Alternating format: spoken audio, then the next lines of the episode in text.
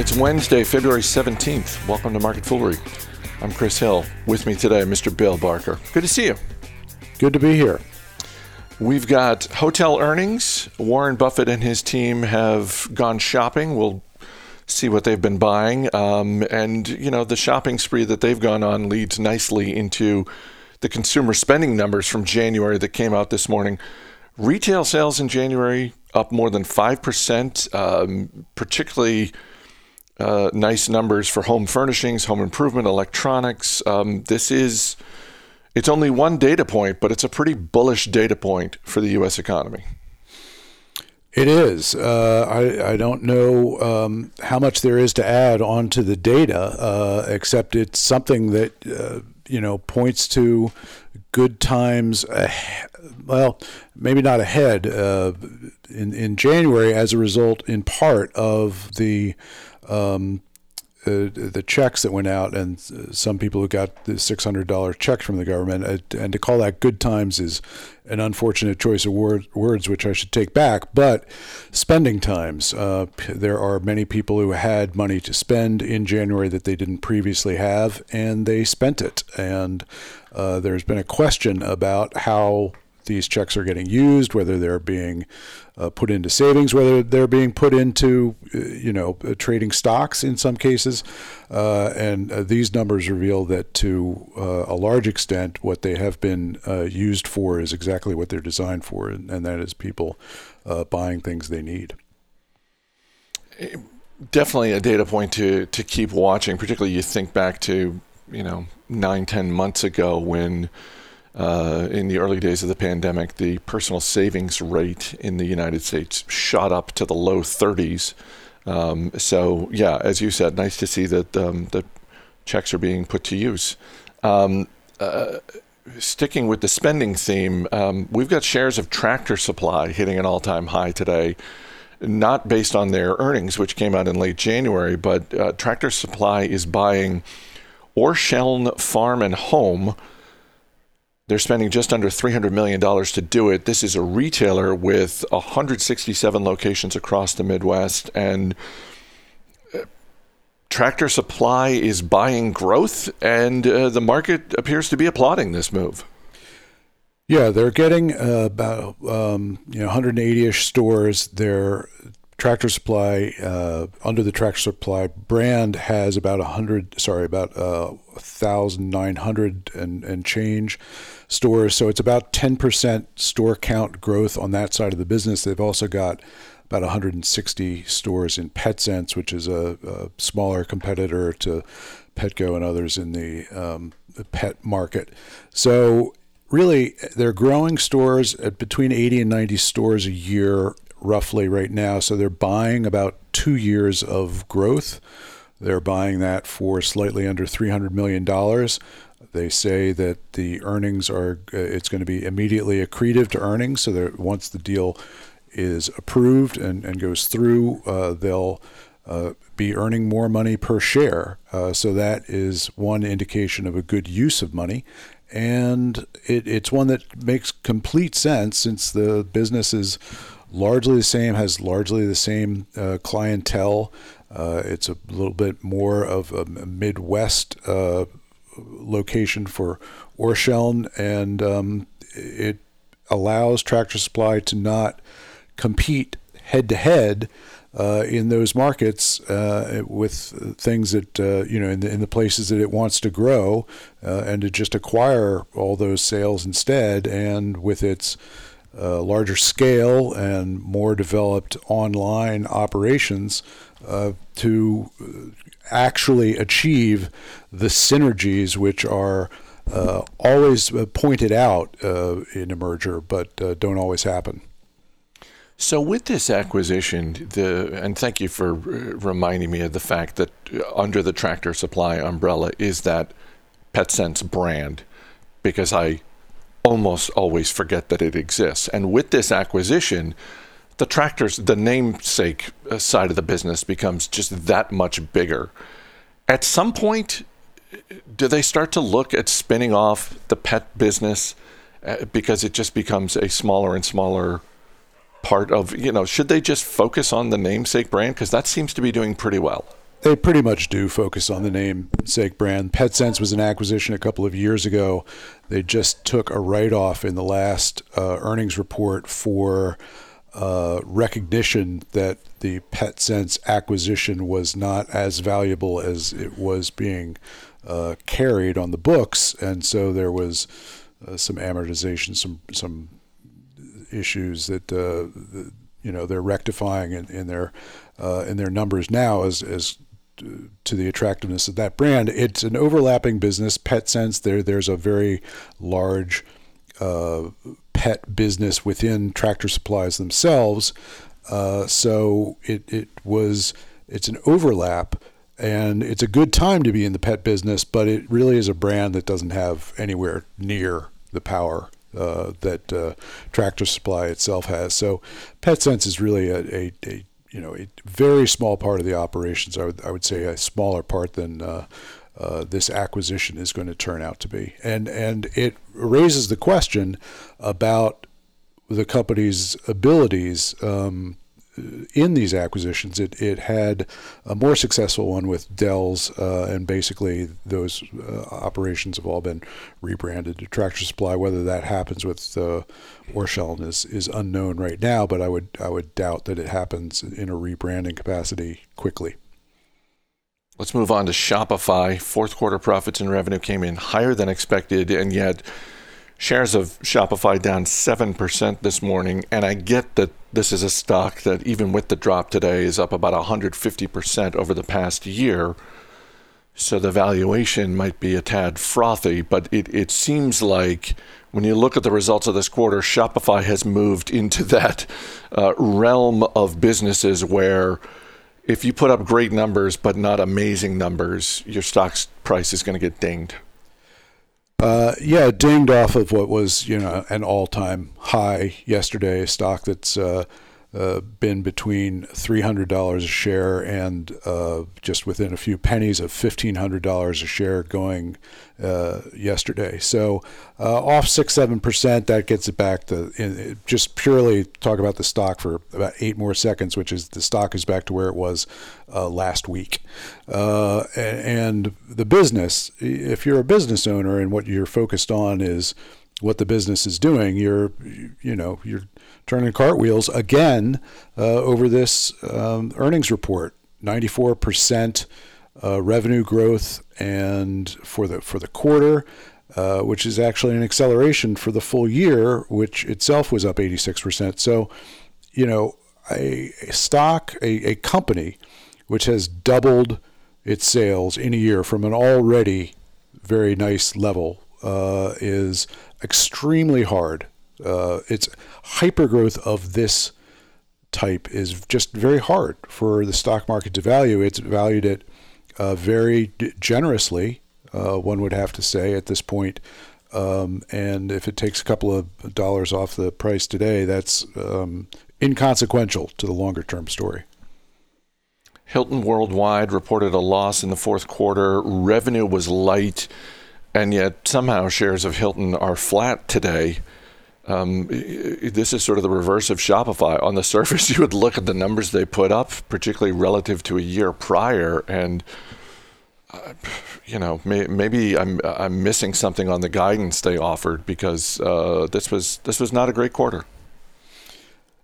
Uh, no, and not a great year. And uh, the market is taking the instructions, I suppose, of the company, uh, which is more or less to the tune of nothing to see here, move along, keep going. Um, the stock's at an all-time high, basically, and despite the year that it has had, which has been one of losses, uh, but the market is a forward-looking mechanism, and the future, both in the medium term uh, and the long term, looks good. Uh, the the short term, obviously, if we're talking about right now, looking at the last quarter uh, occupancy rates uh, around the world were uh, 40%, which was down 31% uh, from the year before. And, you know, room rates themselves were down uh, more than that, down about 60%. So, yes, we all know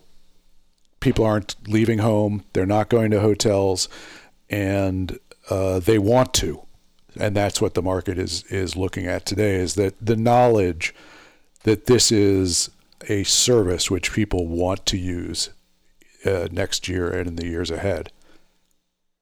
So, what should people be looking for in terms of an industry metric um, to get a sense of travel bouncing back? Is it is it airline bookings? Is it hotel bookings? Is there it, like is is one a better indicator of the other? I think uh, hotel bookings is better because uh, I think people are going to err on the side of caution where they can um, and get in a car. And and there's a way to travel uh, safely and to stay in hotels and and you know Airbnbs uh, more safely than other ways. And if you take the people's fear of flying the airlines I think you know have gotten the word out on how safe it is regarding COVID to fly, but I don't think that that word has has been fully accepted yet. And hey, if you've got a car and you could get to a place by driving instead of flying, a lot of people are going to make that choice. So I think hotel is going to bounce back earlier. Um, additionally, uh, you know, I think the the business travel for airlines is the, there's a long term impact on that part of the business. Berkshire Hathaway has filed their latest 13F with the good people at the SEC, and Warren Buffett and his team have gone shopping, and people have noticed, as they tend to do, um, because when Warren Buffett and his team go shopping, um, uh, the numbers tend to get pretty large. Uh, Berkshire Hathaway has taken a $4 billion stake in Chevron, an $8.5 billion stake in Verizon. Um, they've sold off uh, some of the stakes in Pfizer, J.P. Morgan Chase, and Wells Fargo. But the um, the I don't know of those two, four billion in Chevron, eight and a half billion in Verizon. Is one of those more surprising than the other? Uh, I I suppose Chevron is more surprising because I have a harder time getting excited about Chevron's long term, and if you know you're taking a, a Buffett quote of the best you know time to sell a stock is never, and, and being a buy and hold investor, I don't see Chevron's fortunes as being ones which will improve over the next two decades, let's say. Uh, and I think that there is reason to look at uh, uh, particularly a couple months ago, to look at things in the energy sector and discover a valuable price for something, a, a market overreaction, perhaps. Uh, nevertheless, I think that uh, you know there are pressures on uh, on oil that are undeniable, and um, that this is likely to be more of a short-term than long-term victory in terms of the stock price. Yeah, I mean, if if if we were talking about you know if if this 13f came out last april and it was oh when chevron's stock price fell below $60 a share berkshire hathaway picked up $4 billion worth that would be like oh okay i get that. You know that's the the, the classic value investor move there. I mean this is i get that it's you know up a little bit but it's it's back above 90 now. So i you and I were talking this morning, and, and you reminded me of something which is, I think, always important to point out whenever we're talking about Berkshire Hathaway. The the natural inclination is that Buffett and Charlie Munger are the ones making these decisions, and you pointed out, well, look, we, this could have been Ted or Todd. This you know, this could have been someone else. It, and I I agree with that. That being the case, do, do you think Buffett um, holds some sort of veto power over over the other people on his team. You know, he's giving them a wide berth and saying, "Look, I want you to manage your portfolio." But if one of those guys came out and said, um, uh, "Just a heads up, boss, uh, going to be uh, going to be plunking some money down into Bitcoin," do, do you think Buffett's like, "Whoa, whoa, whoa, whoa, whoa, what?" Uh, I think it would have to be something that you are ready to explain to Warren Buffett uh, as to why you're making that investment. And so uh, I'm not sure that I would want to put him on the spot. Uh, you know, as as much as one might believe in Bitcoin, when it comes out that Berkshire Hathaway owns a bit of Bitcoin, uh, Warren Buffett, who has said things that are not complimentary toward investment in Bitcoin, uh, would be put on the spot. So that, as an example, I think is is not something that I would be comfortable making if I were working for him. Yeah, that's a good uh, another good reminder that you know even if it is one of the other people on the team um, making the purchase at the annual meeting, or the next time he goes on CNBC to talk to Becky Quick, Buffett is the one who's going to be getting asked the questions. Yeah, do you suppose they've had a meeting about Bitcoin? Not Buffett, but do you do you, do you at any point has anyone at Berkshire Hathaway in an investing manager role said to another person, I want uh, 20 minutes of your time. Uh, I'm, I'm, I just want to talk through Bitcoin. Do you suppose that meeting has happened at Berkshire Hathaway?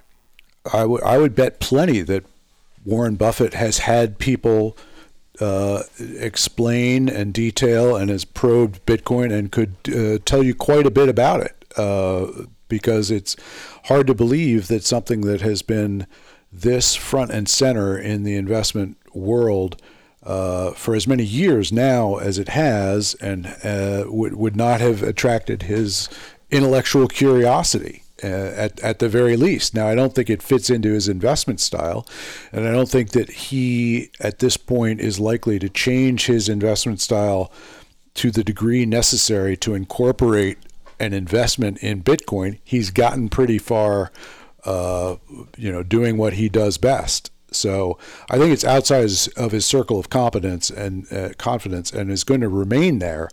But I'll bet I'll bet he can tell you quite a few things about it. I can't wait for the headline: Motley Fool colon Buffett has been mulling Bitcoin investment, and you get quoted. It's like Bill Barker from Motley Fool Asset Management said the following you, you you do that just to make me apologize in public for the most horrific line that I ever used in in a Motley Fool um, article, aren't you? Um, I don't think it's the most horrific line you've ever used in an article. I'm, I'm not giving it that title. No, not this. Uh, the one that I actually did use uh, many, many, many, many years ago. Um, Remind which, people of the line. I, I, I know the line you're about you to know, say, but I don't think it's the worst thing you've ever written. The title of the article was Warren Buffett issues death threat, and um, and I'm I'm here. I'm apologizing for that right now. And it was an article where it, it, let let's call clickbait what it is. Um, how could you not click on that? And then it it referred to a line that he had in his annual letter about you know what he was considering buying, and he said I could tell you, but then I'd have to kill you, and which is a you know old standard joke, and um, you know the the rest of the article contained what I hoped was useful information for investors, but the the, the headline itself, um, although effective at attracting clicks, is one that I regret to this day. Um, so I, I, if anybody, uh, you could probably Google it. It's probably out there somewhere. Now I'm just wondering what I'm going to give to a title to this episode, but I'll think no. about that. let me let me bury this one. I've I've brought it up. Just to, it's a reward for those that have suffered through the entire podcast and have gotten to the end. Uh, don't go don't go following my lead and, and do clickbait headlines for your podcast. Be the better man. All right, but just this once. Bill Barker, great talking to you as always. Thanks. People on the program may have interest in the stocks they talk about, and the Motley Fool may have formal recommendations for or against, so don't buy or sell stocks based solely on what you hear. That's going to do it for this edition of Market Foolery. The show is mixed by Dan Boyd. I'm Chris Hill. Thanks for listening. We'll see you tomorrow.